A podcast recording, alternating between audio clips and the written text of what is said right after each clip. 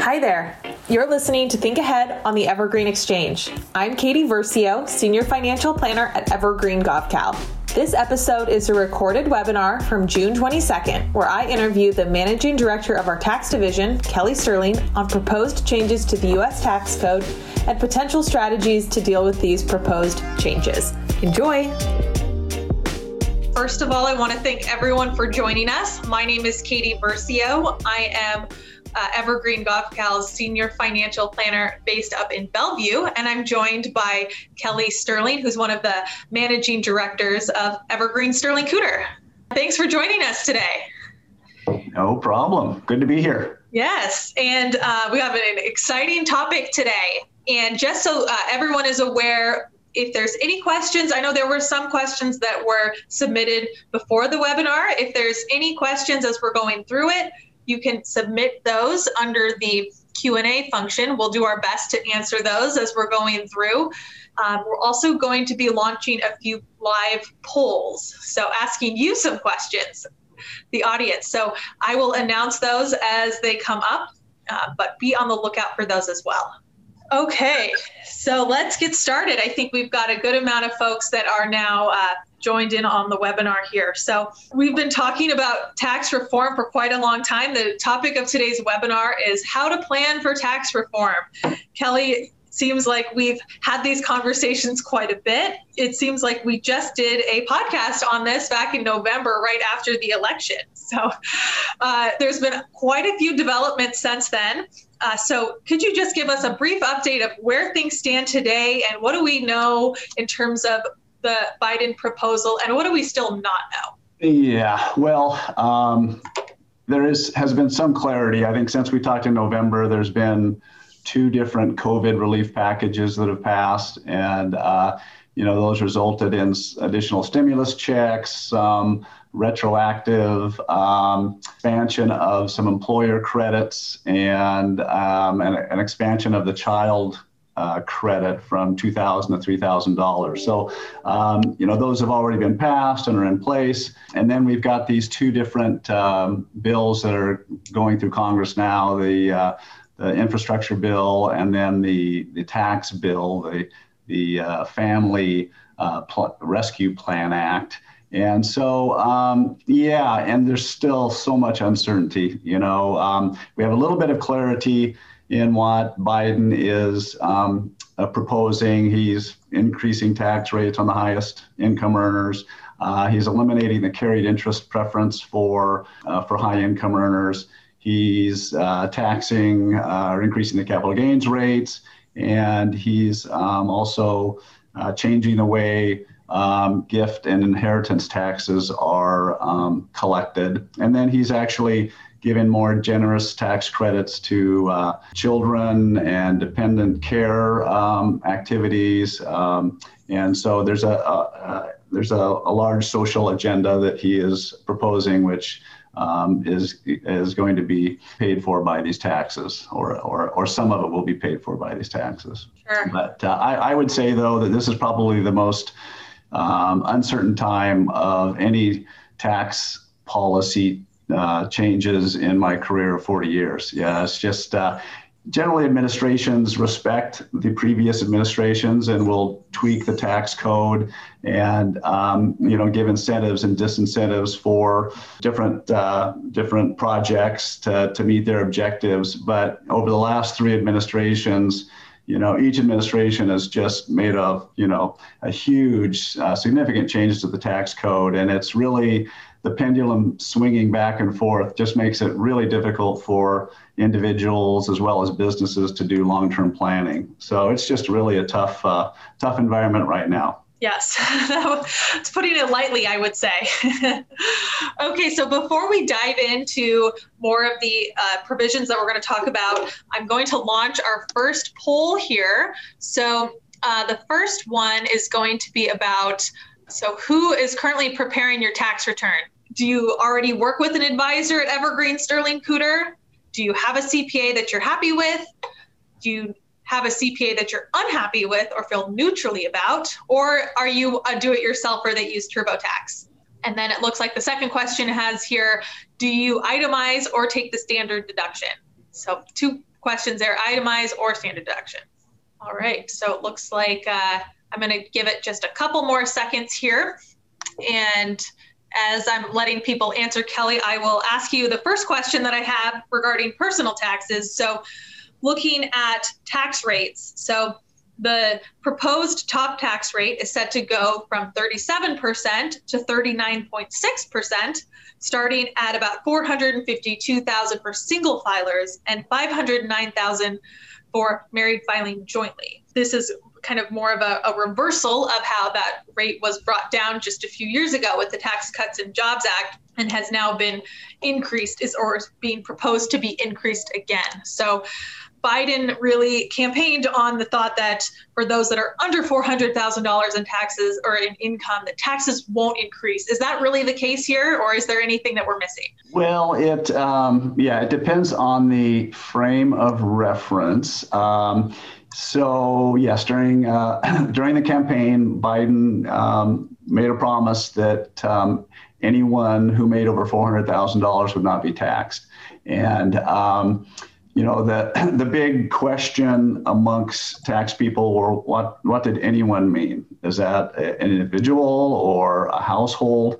And um, as you see the the the the thresholds that they have come up with $450,000 for single filers and $509,000 for married filing jointly. So somebody who's married filing jointly jointly each um, each individual can make $255,000 before they, they get over that threshold. And so, you know, so again, it's just, it, it depends on what angle you're coming from on this, but uh, this has created a huge uh, marriage penalty. If you are, if you're uh, unmarried and you're two individuals living together, you can make $900,000 before you fall into the top tax rate. So um, there's, you know, that the marriage penalty has always been an issue, and this just kind of exa- exacerbates that uh, that penalty. And you know, there are circumstances where people who make under four hundred thousand uh, dollars can actually fall into the higher tax bracket. And uh, again, it's your frame of reference. If so, if uh, you know somebody um, lives in Seattle and their their house is appreciated. Uh, and they make they're retired they make $50000 a year and uh, say they have a house on Mercer Island that they've lived in for 40 years and it sells for two and a half million dollars, then they're going to be paying, you know, at the top tax rate, plus they'll be paying at the top capital gains rate. And so, you know, um, in Biden's, uh, you know, his administration would say, well, you know, they, they made over a million dollars, so, you know, they're, they should be paying tax. And then others would say, well, yeah, but they're making fifty thousand a year, and uh, and now you're taxing them. So uh, it, directly, the tax rates do not affect people that are under four hundred thousand dollars. But I think you know there are a lot of circumstances where this will affect people. That makes sense. Um, so for those, you know, when you're generally thinking about the the change of the tax brackets, is it are the rest of the tax brackets generally staying the same? As so as as how they were previously? It's just that that top tax bracket that's moving? Yes correct. Okay. Yeah, so most of the tax brackets are going to stay the same. Okay that's good to know. But still a good important to think about yep in, in regards with capital gains and, and those things that you mentioned. On that topic one of the other big uh, hot button issues is looking at capital gains. So as it stands with this proposal, the long term capital gains rates are proposed to be taxed as ordinary income tax rates for those with income over $1 million. So, is there any changes for those that are under $1 million? And do the rules stay the same there? Well, um, first of all, let's just go back to the, the tax rates. So, um, under the current law, there is a, a Medicare tax of 3.8% above $250,000 of income. So the, under the Biden plan, and, and, and only investment income is subject to that tax. Under the Biden plan, that tax, that tax, additional tax will be extended to non-investment income. So when we're talking about 39.6%, you really, in, in, in many cases, need to add that 3.8%. So you're really talking about 43.4% is kind of the, the top tax rate. And, um, and this would apply to capital gains as well. So um, anybody who, um, you know has gain has income of over a million dollars will pay 43.4% um, tax on that income and and it and that it, it's a it's not a cliff test so if you have $500,000 of other income and then you have a, a gain for a million dollars, the high tax rate will apply to only the amount uh, of $500,000 or the amount in excess of the million dollars. And, and then the other thing that comes into play here is that um, Washington just passed this capital gains tax. So, you know, you're adding another 7%. So then you're up to 50.4% tax on uh, capital gains if you're a high income earner, which which is about 15 to 20 percent higher than any other country in the developed world. So so we would be paying a higher capital gains rate than any other uh, any other country in Europe or or anywhere else. So um, it um, yeah, it's a significant um, a significant issue. And I think you know one of the it, it really there's a disincentive to sell assets, especially highly appreciated assets. So, um, you know, it, this very well could slow down um, a lot of the transactions in the in the country. Yeah, that's it's it's crazy to think about how it, for the top bracket.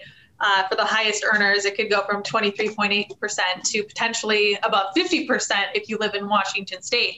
Um, I have a lot of questions about the capital gains tax, but starting with the Washington state provision, I saw that was signed into law last month. Uh, it's a 7% flat tax on gains above $250,000. Correct. Um, I saw there was some exclusions. It, I, I, saw uh, it said real estate. Does that in, include all real estate? Is that just primary, which we see more on the federal level? How does that work? Yeah, so um, yes, all real estate is excluded. So and that that's commercial and and residential. And then there are some other exclusions that were carved out. Uh, you know, for some business assets are excluded. Uh, farming and fishing businesses um, are excluded when when when uh, when they're sold. Um, there's a special exception for goodwill received from the sale of auto dealerships. So they must have had a good lobbyist. I saw, you know, I, I saw it mentioned that excluded was certain small businesses. Like, do we have any insight to what that means? What kind of the threshold is there? Well, there's really no um, threshold per se. Um, it, the, the, exclusions have to do with assets that are held in a business and used in a business and are subject to depreciation. So, um, yeah, I mean, I think there's still some things to carve out there. Uh, and this, there's already been lawsuits that have been filed um, to challenge this based on, um, you know, it's an unconstitutional tax on property. Um, and so, you know, and it's really, I think anybody's guess is how the Supreme Court is is ruling. There are, you know, some tax analysts that say that this is kind of a precursor to an income tax. So mm-hmm. this is kind of a test balloon that the state's throwing up to the Supreme Court to see if if they will rule in in their favor, and then, you know, that this it may open the way to to to uh, you know to basically enact an income tax in Washington. So right? I can understand why uh, folks out there are, are really pressing with those lawsuits. I mean, that's that would really open the floodgates potentially. Right, exactly. Um, okay, so going back to the federal capital gains uh, tax, I had read that there's uh, the proposal is recommending having this being implemented retroactively.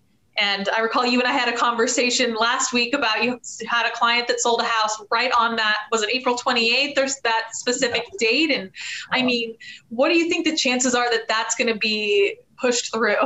well, um, yeah, I mean, whether that will be negotiated to December 31st of 2021 is, is really anybody's guess. Um, you know, pr- the precedence is uh, goes both ways. Uh, many of the previous uh, tax changes do start with a retroactive date when the the um, proposal is made to keep people from doing transactions before or after the the final the final bill. Um, and so, um, you know, but as we move throughout the year, and you know, I, I, I've my understanding is that this could be the end of the summer or later that this thing actually comes in, you know, basically gets negotiated. We find out what we really have. Uh, and so, um, you know, I think as long the longer it goes, the better the chance of of not having that retroactive date goes. But it's really it's really hard to say, quite frankly. I mean, and, that takes a lot of the the planning tools away from us. I would say, absolutely. Okay, so let's say that in, the, in a scenario that the capital gains tax is implemented, but it's not retroactive. A case could be made for then accelerating capital gains, so doing capital gains harvesting in 2021, and then re so selling the securities, paying the tax, and then rebuying the same securities in order to reset your basis.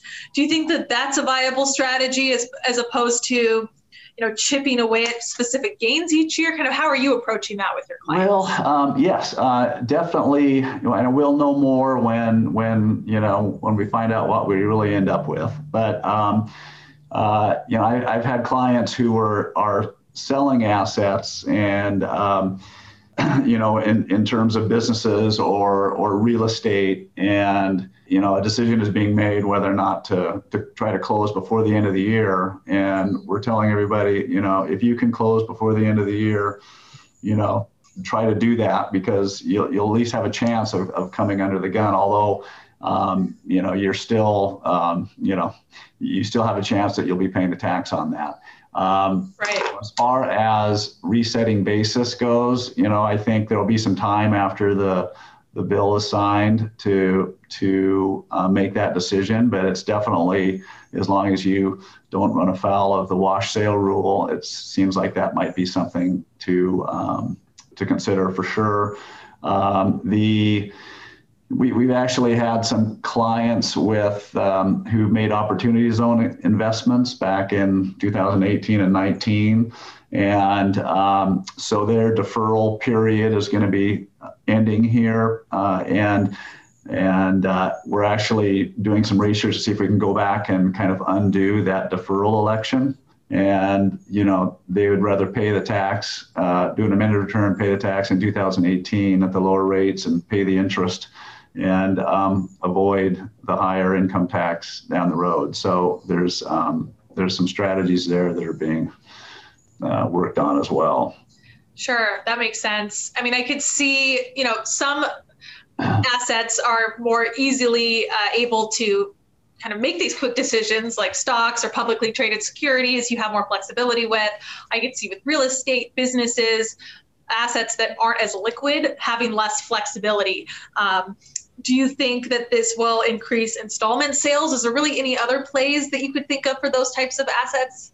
Well, um, there will, yeah. I mean, kind of the whole going forward, the the the strategy will be to stay under that million dollar threshold, and so yeah, you'll see more installment sales because that will um, you know level out the the income over a couple of you know a couple of years or however long the contract is you know that, that's kind of a, a, a double-edged sword because uh, for people that make installment sales, they're ta- when they when they actually recognize the income, it's taxed at whatever rate is in place during that year. So people who did installment sales in 2000, you know, 17, 18, and 19, and who are collecting on contracts will be paying tax at whatever the current rate is in 2021, 22, 23. So um, and that is another uh, election that you make when you when you sell something you're electing you can actually elect out of the installment method. And so um, again there might be if if even if you sell uh, on a note and it's a, and it's and it can be treated as an installment sale or you sell a business and there's an escrow account that that qualifies for installment treatment um, you know you you may want to elect out of the installment uh, sale treatment if if the date of the uh, the effective date of this law comes into play on um, January 1st. So so anyway, so there is a lot of decisions that'll be made after we kind of find out where we are on that. Sure. Okay. Yes, I'm, I'm racking my brain trying to think of, of strategies here. Um, one that we haven't talked about is regarding opportunity zones. Uh, could you describe a little bit how those work and how those could be used to defer capital gains? Yeah, well, the opportunity zones, if you have a capital gain, um, you're able to invest in an opportunity zone fund or an opportunity zone investment and defer the gain for a number of years. If you um, hold on to the opportunity zone itself for 10 years, then you don't have to pay tax uh, at all on the appreciation um, or the gain from that opportunity zone. So, um, so you will. So there's going to be more benefit to that, quite frankly. You're going to, you know, the tax rates are higher. You're going to see a higher benefit to deferral, and you know, in, in all of these discussions, as I as I mentioned, the pendulum is swinging back and forth, and um, you know, five years from now, four years from now, we could have uh, a Republican administration and everything could be changed. In fact, I in 2019 there were there, there's already discussion about some of these estate um, changes, state tax changes that were taking place. So a lot of people were making wealthy people were making um, making gifts of up to their 11.4 million dollars in in exemption early just um, knowing that the the political climate, you know, was going to call for higher estate taxes. And um, and I had a client who's worth $100 million, and he said, "I'm not going to make any gifts now because I know I'm going to live for another 10 years. By by 10 years, the the estate tax is going to be lower. So so um, so you know, you have to take all the you know." Um, this is going to change things, but um, there's no guarantee that this is going to be a long lasting tax regime. And so um, you, you don't want to make any decisions that are going to be foolish, you know? Sure. Yeah, no, I, uh, um, that, that makes a lot of sense. We've certainly had, I mean, it's just been, uh, like you mentioned, it, it's very unprecedented how many changes there's been. I mean, between the Tax Cuts and Jobs Act back in 2017, the Secure Act in 2019, and then this tax proposal, there certainly is. I mean, I'm going back to my clients after all of these and saying, well, now we got to let's review your estate plan, let's make some changes. I mean, how do you approach this with your clients when there is such a moving target? Yeah, well, you just, I mean, you just have to be in communication with them all the time and, um, and, and make, you know, uh, make the changes that, that you, you need to make. I mean, I think, you know, we always, you know, plan for the worst and hope for the best. And so, and you really just have to have a, you know, a, a good discussion with your clients about, you know, what their feelings are and, and what their goals are. And, and every client has a different set of standards and a, and a, and a different set of goals with, you know, what they're doing, you know, in retirement and you know upon their death you know how much they're going to be giving to charity. And so there's just um, you know it's it's basically just communicating with your clients and keeping everybody up to speed. Sure. Yeah i would say uh, with our with our evergreen clients we uh, and we've got a, a, fourth quarter tax review, and, and those have become a lot more uh, necessary in the last few years with these moving targets because maybe something you put into place the year before is now out of date. So, yeah, you know, I think uh, it, it's prudent to to have that open line of communication.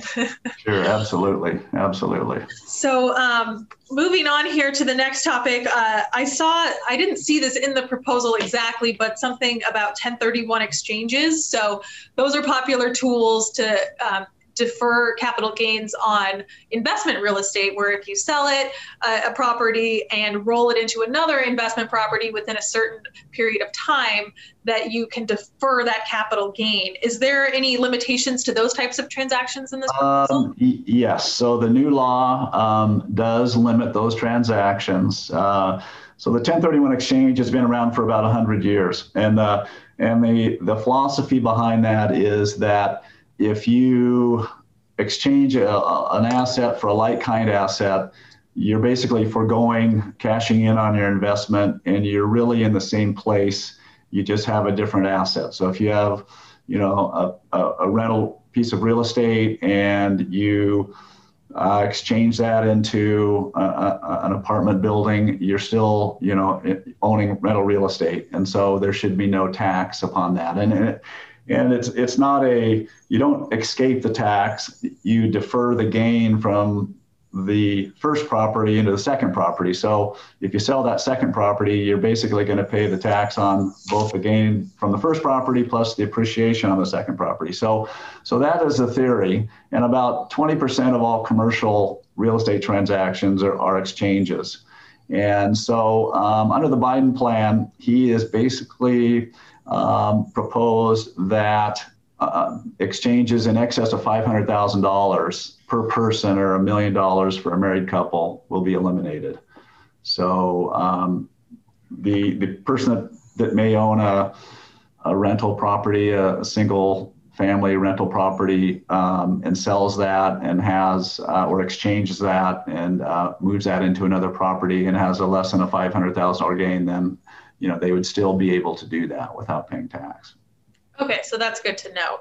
So if it was, um, let's say, the transaction, they had a six hundred thousand dollar gain for um, for an individual, it would be the five hundred thousand would be included, and then it would just be that one hundred thousand. Correct. Correct. Gotcha.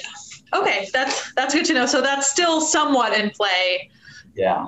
Okay. Um, yeah. I mean, generally, you know, when when people sell real estate, they you know, tax is probably the biggest issue that they that is on the uh, decision in the in the decision making tree, basically. And so, um, you know, the, the question always comes up: Okay, how much tax am I going to pay?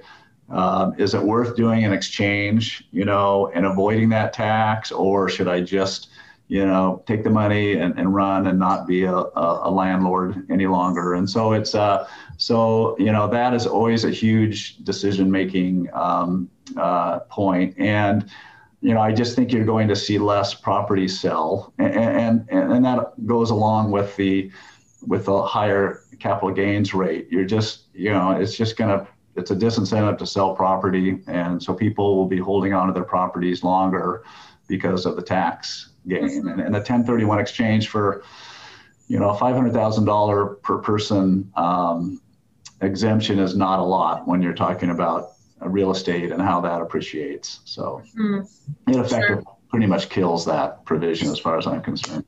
Okay, so okay, another. Uh, these are all hot button issues. Uh, there's a lot here on the chopping block that, that we got to get through. So the next one is the elimination of step up basis or death as a realization event. So, you know, this is a big one. Um, so essentially, this would be taxing any unrealized capital gains at death for any unrealized gains over 1 million or 2 million dollars for joint filers. So I have some questions just in general how this works. Are there exemptions? Can you kind of choose what's what's included or what is, you know, what the is included in the exclusion amount versus not? How does that work? Yeah. So, um, you know, the yeah. So basically, there are exclusions. There's a there's a million dollars plus uh, you get $250,000 per person if if your um, if your assets include a residence. So you do get the it's $500,000 per couple or or $250,000 for the sale, and and the tax is um, so basically any any gift made during lifetime or um, or any inheritance um, uh, or transfers upon death in excess of those amounts are going to be treated as if you sold the asset, and tax has to be paid at that point. And if it's if you have illiquid assets, you can you're you're able to pay those over a 15-year fixed rate payment plan. For liquid assets such as publicly traded stocks and, and, and other assets, then those are those are taxed upon you know upon death basically and so there there will be a lot more you know, sales upon death uh, because you you need the cash to pay the tax, and there'll be more life insurance. Um, mm-hmm. That'll be a bigger part of estate planning because of the cash flow needs, uh, and um, so there there'll also be some uh, difference in I think in, in, the way people will be disposing of their of their um, of their assets at death. Um, the the the any amount uh, given to a, a spouse is is not taxed. So, you know, you may see more people you'll you'll probably see people using up their million dollar exclusion either during their lifetime or upon death, and then there will be more more assets going to the surviving spouse to string out that um, that tax that would be taxed upon the second spouse's death. So there might be some some some adjustments made um, there. Um, this this um, this law does not become effective until um, 2022. So any gifts made um, on or before December 31st will be under the old regime. So so you will see probably just a massive amount of wealth transfer um, before the end of the year. So um, let me just back up to what you said about the gifting is because I had so if you gift this year, um, it's uh, you know the old rules apply, and then starting next year, it would be the gifting would be a realization event as well. Is that correct? Exactly. So if you gift before the end of the year, um, the the um, the person receiving the gift will carry over the basis. Um, just you know, uh, uh, but if you do it after December 31st, then you'll have to pay tax on that gift. Okay. yes. Well, they're really taking away a lot of the common tools that we use in terms of estate planning and tax planning. Um, Correct. Yes, I know a very common strategy that we've used is to hold low cost basis securities until you sure. pass away and then you get that step up. I mean, just thinking administratively, I can see it being a big headache. Um, one of the benefits of having the basis reset obviously is number one avoiding the tax but it can be sometimes hard to track down the basis you know i, I see a lot of clients that have uh, certificates in their safe of stocks, or you know, even when they make moves from custodian to custodian, basis can get lost. You know, it's not uncommon for me to see that. So right, right. that can make things even more of a headache. Yeah, yeah, and that's so. There's going to be different basis rules for different assets. Um, if you make gifts of your your million dollars during your lifetime, uh, the gifts have a care the gifts um, that are you that you are offset by the million dollars have a carryover basis to um, the person receiving the gift. But if you're over the million dollars then it's you're paying tax and then it's the fair market value that goes um, for the for the for the asset that moves over.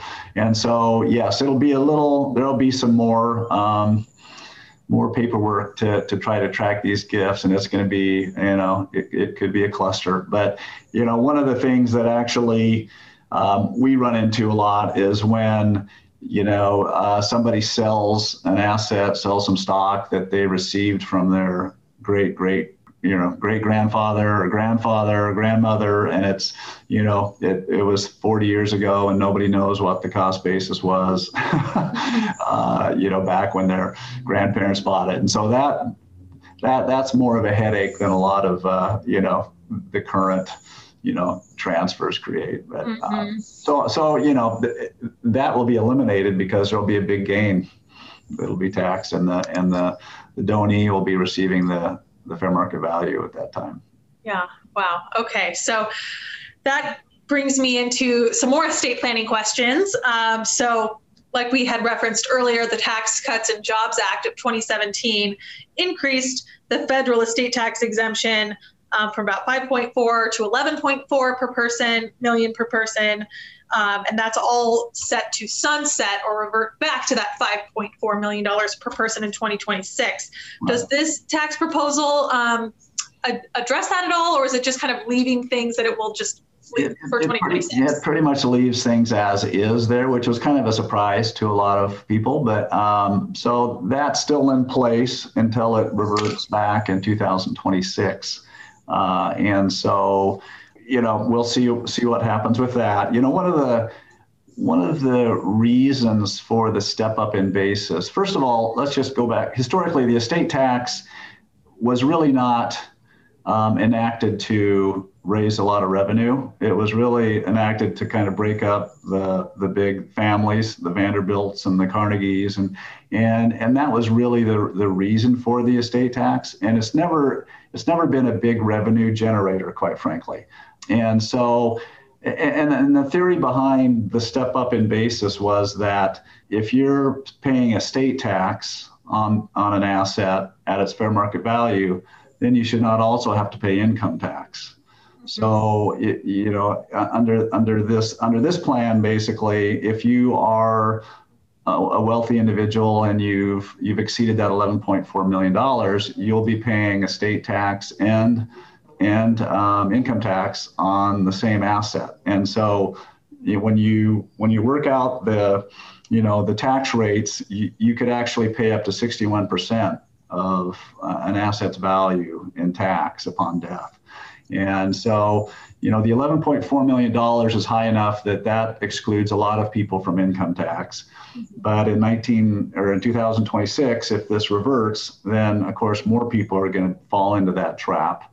Uh, and so, you know, it's a uh, it's a it's a it's a it's a big issue when that uh, if that gets to, if that's sunsetted. Yes. Yeah.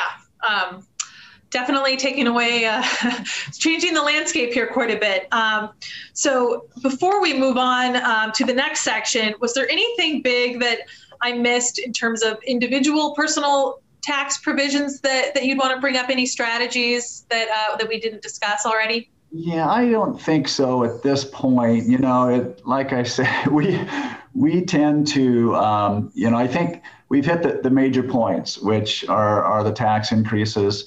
They, um, you know, they're, they are tweaking some of the deductions as well. Uh, you know, I prefer to kind of wait until we see where we stand before we kind of get into the, the weeds with sure. um, a lot of these details, quite frankly.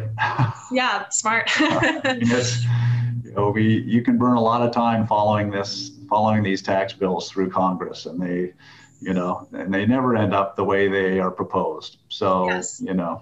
So that leads me into um, a question that we got from the audience. Um, there was a question of how much do you think, and this is of course speculation, uh, in terms of your professional opinion, uh, how much do you think we'll be able to get through Congress given um, the opposition from certain uh, Democratic senators that are kind of more in the moderate camp? Yeah, yeah. I think that um, I think that a lot of this will get through. Um, you know, I think the I think the 1031 exchange. Um, I think there's probably a lot of opposition to that because it affects the real estate industry, and there's um, and there's you know a, a fairly significant lobby there. Um, but I think the tax increases are probably going to be something that we're going to have to deal with. It's uh, it, it is it is difficult to say, and the, the effective dates are another thing that um, you know may change. Uh, you know, there might be a good chance that the the especially for the capital gains that gets moved back, but but it is really difficult to say, quite frankly, um, where we will end up with with all of this. Uh, and uh, there'll just there'll be a lot of compromises for sure before um, before it's through. But you know, like I say, you know, you, you just basically have to plan for the worst and and hope for the best when these things are moving through Congress. Sure. Oh, and one thing I also wanted to bring up, we got a question. We, we talked on the, the Washington State capital gains tax. We didn't talk yet about the new long term care provision that um, has been put into effect. So, this is something I've been reaching out to tons of clients about. So, essentially, the rules as I understand them is that if for all W 2 income earners, starting uh, next year in 2022, there will be a payroll tax of 0.58% on all income, so it's uncapped, that will be used to fund $36,500 in long-term care expenses. Um, you know, unless you can prove that you purchase a policy within the next, uh, I believe it has to be purchased by uh, November 1st. November 1st, right. Yes. So this is another big one. I mean, for my uh, my working clients, this is this is a big one. yeah, yeah. This is yeah. It's it's very significant. Um, yeah. It and it and it's really it's just it's forcing people to get private private insurance. Quite frankly, I mean the policy there's is so bad it only pays thirty six five and. In, in benefits, um, if you leave the state, it's not portable, so you lose coverage, even though you've paid in for you know, if you pay in for 30 years and retire to, you know, uh, Arizona, you're you're out of luck. Um, you also have to vest. You have to pay in for 10 years um, to vest before you get coverage. And so, you know, most companies are helping their employees try to find private insurance. Um, and it's kind of a one-time deal. So after you know, after this change, everybody who is employed after November 1st is going to be stuck with this tax, basically. Right. So if you, you know, if you are entering the workforce, if you move from out of state, you're out of luck. It sounds like. Correct. Yes. Yeah. So I, I never thought I would be doing long-term care planning at my age, um, but it has prompted me to uh, look into getting my own policy. I mean, looking at the long-term care industry over the i mean it's certainly in terms of private policies has gone down so much over the years just because of the premiums are so expensive the policies have gotten worse and worse. This has been i mean i'd be very curious to see the numbers of how much how many policies are purchased in washington state alone in the next six months. Um, but yes if, if, anyone that is listening has more questions about this i'd be happy to, to chat more in depth of course on any of these topics. But um, specifically um, we do know that we can take action on this tax. So as opposed to some of the other ones where you might be out of luck and might not even be able to do anything before the end of the year this is one that we can control. So Yes, you should um, all be proactive on this for sure. Yeah, so I'm going to launch our second poll um, before we move on to kind of the uh, some of the business changes. So this question says, do you think you'll be personally affected by these uh, these changes to the personal income tax rates? Is do you think yes, very much, yes, somewhat, no, or I'm still not sure? And as people are answering this, I, you know, I want to uh, say if there's there's questions about this, um, we we're happy to chat more on a on a case by case and individual basis. That's one of the things that I've I've really enjoyed since uh, Evergreen acquired Evergreen Sterling Cooter last year. That uh, it, it's nice to kind of have more of this in-depth tax focus where we can model out different scenarios and kind of work together as a coordinated team. Okay, so I'll, I'll, share those results real quick, and then I'm going to um, launch the, our last poll, which is talking. Uh, we're going to go into talking more about business and corporate taxes and changes there. I know we're we're running up on time here, but I want to ask Kelly a few questions here. So. Um, before we do that, this poll here is Are you an owner of a business? Yes, I'm self employed uh, yes, I'm in a partnership. No, I'm retired. Or no, I'm a W 2 employee or a non owner. Okay, so as while as, they answer that, um, Katie, I did want to point out that this, um, because this, this, this, question brings to mind the uh, for this uh, long-term care insurance. So it's only employees. So if you're a sole proprietor, if you're a partner in a partnership, uh, and if it, you don't receive a W two, then you don't have to to, to uh, you're not covered by this law. So that's that is an important distinction. I did see that you can opt in if you want to, um, but I, I, probably uh, I don't see recommending that for many folks at this point. okay, so shifting gears here, um, looking a little bit more at corporate taxes, how businesses and corporations and business owners will be impacted. Um, so the big thing that we're seeing on the corporate side is the increase of corporate taxes from 21% to 28%. Uh, what kind of impact do you think this will have on the U.S. on U.S. corporations and on the economy? I know that there was a few different provisions about you know, bringing more work back to back to the states. Yeah. Um, well, I don't know if this will. will um, yeah. I mean, uh, and then and they've also you know we've heard discussions about this. Um, minimum tax, kind of a worldwide minimum corporate minimum tax that is um, being proposed as well.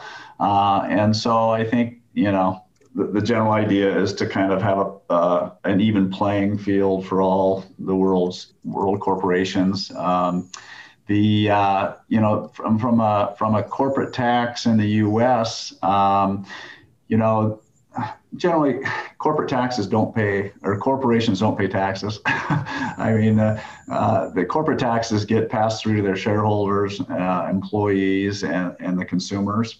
And so you know generally when you have a, a corporate tax increase um, it's going to you know affect pricing it's going to affect 401k um, returns and and other in, in, you know investment returns. And so you know, um, I think it's it's historically, it's been proven that, that this will probably have a, a negative effect on on the economy. You know, at this point.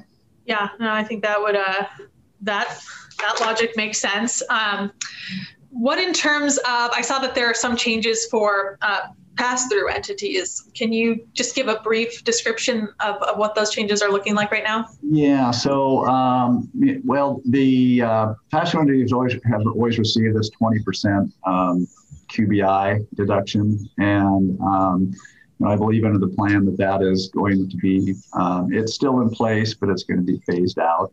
So. Um, so that'll there'll be a, a, a lesser benefit, and the reason that the qualified business, the 20% deduction was put into place was to put pass-through entities on, on the same level as uh, C corporations or tax-paying corporations. And so, um, you know, so so with the increase in taxes, then there's kind of a an, an effect on pass-through entities as well.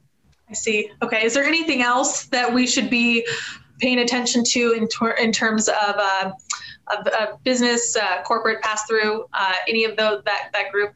Well, the the biggest, uh, you know, I, I just think both both pass through entity wise, uh, corporate and, and individuals. Um, you know, part of of the the Biden um, budget is is to put more credits in place and more incentives for for green um, green investments. And so I think that um, we'll have to keep an eye on those to see, you know, what what those uh, what what how those how, how those get, evolved. You know, um, I think that uh, you know we're kind of headed back.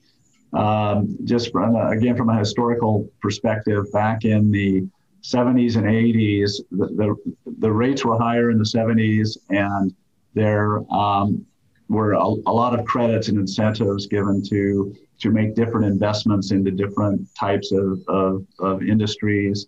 And um, and so people were investing in tax shelters. Doctors would were buying box cars um, because there was a big credit for you know to support the railroads. And, and so so it was very complex. It was very convoluted tax code because there were all these, um, there was a high tax raise, but then they carved out all these incentives. And then Reagan came in and, and, and in essence, almost did a flat tax and took away um, all the, a lot of the, the passive activity credits and, and, um, and, and so it really changed the landscape and people weren't investing in boxcars or apple orchards in Eastern Washington. They were making investments in for an economic reason rather than a tax reason. And so, you know, my, my fear is that now we're getting into another environment of higher tax rates. And then there's going to be some heavy incentives and tax breaks to invest in these um, different environmental um, or green, you know, um, in, in investments. And so you're going to get back into this really complex and convoluted tax system where um, you know you're going to be looking at these types of investments to offset the the higher tax rates. Um, so it'll be interesting to see how all this plans out and how that evolves in the future. Yes, well, we will be uh, eagerly watching to see uh, how this develops. And I'm sure you and I may get on another webinar or podcast here in the future as we learn more. yes, yes. There'll, be, there'll be more coming for sure. Yes. Um, so I we're just about hitting up on an hour. So I know we didn't quite get to all questions, but if anyone wants any more uh, follow up, you can you can reach out to um, uh, info at evergreengavekal.com and we'd be happy to to answer more specific questions or reach out to your wealth consultant. Um, and Kelly, I want to thank you for joining us today for this for this tax talk. Um, and uh, yes, I'm sure we'll be chatting again soon as things develop. Yeah, absolutely. All right, wonderful. And uh, I hope you have a great rest of your day. And thanks to everyone for joining us. All right, thanks, Katie. Evergreen Gavekal is a wealth management firm with offices in Bellevue, Washington, Portland, Oregon, and California's Bay Area. We provide investment management, tax compliance, family office, and retirement planning services. Evergreen is accepting applications for new clients who align with our firm's investment and planning approach. If you think you might be a fit with us, follow the link in the show notes to fill out our prospective client compatibility survey.